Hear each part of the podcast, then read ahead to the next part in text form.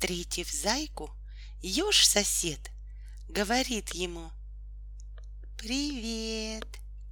А его сосед, ушастый, отвечает: «Ежик!» «Здравствуй!» Косминожке камбала в понедельник заплыла, а во вторник на прощание ей сказала: «До свидания!» Неуклюжий песик Костик мышке наступил на хвостик. Поругались бы они, насказал он. «Извини!»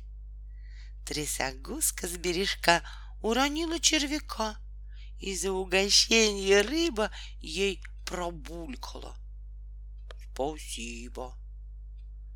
Чудно пел среди ветвей голосистый соловей, и ему на всю дубраву воробьи кричали: «Браво!»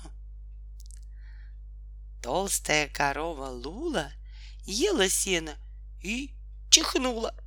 Чтобы не чихала снова, мы ей скажем: «Будь здорова!» Говорит лиса Матрена: «Отдавай мне сыр, ворона! Сыр большой, а ты мала! Всем скажу, что не дала!»